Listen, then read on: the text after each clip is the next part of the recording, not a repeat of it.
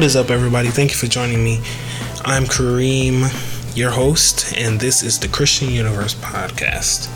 In this episode, we're gonna that's we're gonna find out if money really is the root of all evil. Because personally, I have heard that a lot that money is the root of all evil, and because of that, for a while, I thought that you couldn't have money as a Christian or as an Adventist.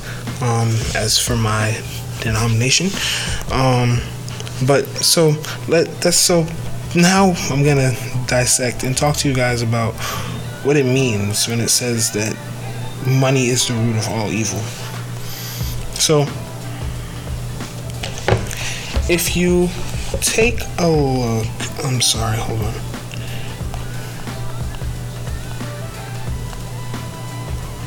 So in 1 Timothy 6, verse 10, it says, For the love of money is a root of all kinds of evil. So it's not the fact that you have money that makes you evil, it's the love for money. Some people eager for money have wandered from the faith and pierced themselves with many griefs. So here, Paul is warning Timothy about the correlation between money and evil saying that expensive and flashy things naturally capture our human craving for more stuff, but not to, uh, no amount of stuff will ever satisfy our soul. So he's saying that although you may have all this money, though we are free to enjoy God's blessing on earth, money can lead us to jealousy, competition, stealing, cheating, lying, and all sorts of evil. That's why he said, that's why, according to the expos, expositor's Bible commentary, it says there is no kind of evil to which the love of money may not lead people once it starts to control their lives. So, let's take a moment to understand what the Bible has to teach us about money and how it leads us to become evil. Matthew 6, verse 21 states that for where your treasure is, there your heart will be also. So there are two types of schools. There are two schools of biblical thinking about money. Some modern translations of scripture that only suggests that only the love of money is evil and not money itself. However, however, there are others who hold to the literal text. Regardless, anything we worship or value or focus on more than God is an idol. John Piper writes that it is possible that when Paul wrote these words, he was fully aware of how challenging they would be, and that he left them just as he wrote them because he saw a sense in which the love of money is indeed the root of all evils. All evils. And he also wanted Timothy and us to think deep down down deep enough to see it. Sorry. God then assumes his us his provision. Yet we strive to earn monetary a monetary living. Not no amount of wealth can satisfy our soul as I stated earlier. No amount of earthly wealth or object we are looking for we were made to crave more of our Creator than money. The love of money is evil, not because you have money, but because we are commanded to have no other gods besides the one true God. See, Hebrews 13, verse 5 says, Keep your lives free from the love of money and be content with what you have, because God has said, Never will I leave you, nor never will I forsake you. So, love is all we need. God is love. So, in other words, all we God is all we need. He is our provider, our sustainer, our healer, creator. He is our Abba, Father. So, why is it significant that the love of money is the root of all evil? And also, what does this verse not mean? Well, first, the significance Ecclesiastes 5 verse 10 says whoever loves money never has enough. Whoever loves wealth is never satisfied with their income. This too is meaningless. Scripture tells us to keep our eyes fixed on Jesus, the author and perfecter of our faith. Jesus himself said to give to Caesar what is Caesar's. God commands us to tithe as an issue of heart loyalty, not a number to religiously check off our to do list. God knows the tendency of our hearts and the temptation to uphold, to hold onto our money. Sorry. In giving it away, it keeps the love of money at bay and the God on the throne of our hearts. When we're willing to let go of it, we learn to trust Him and that He will provide for us, not our not the money that we earn. Cause like the expositor's Bible commentary says, it is not money that is the root of all evil, but the love of money. So,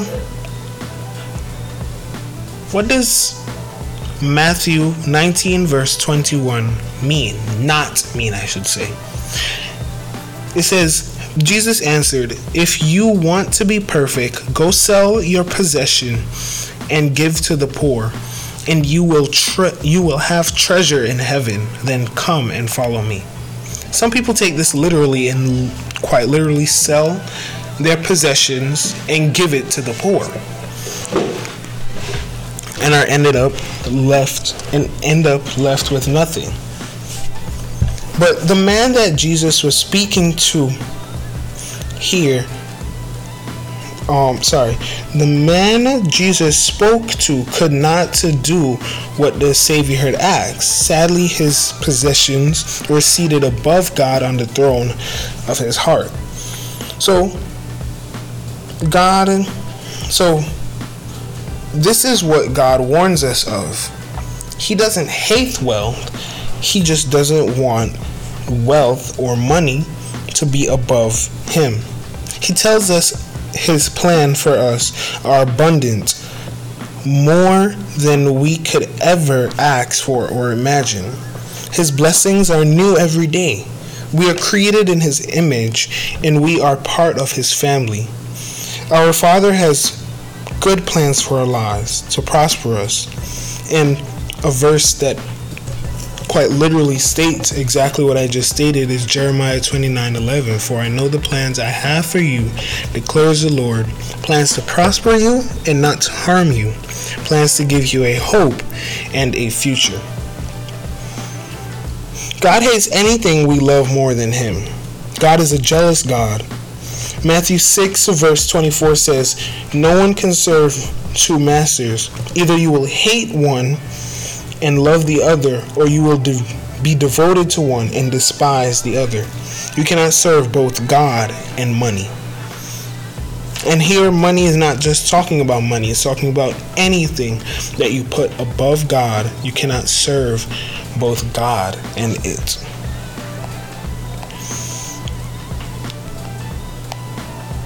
Lastly,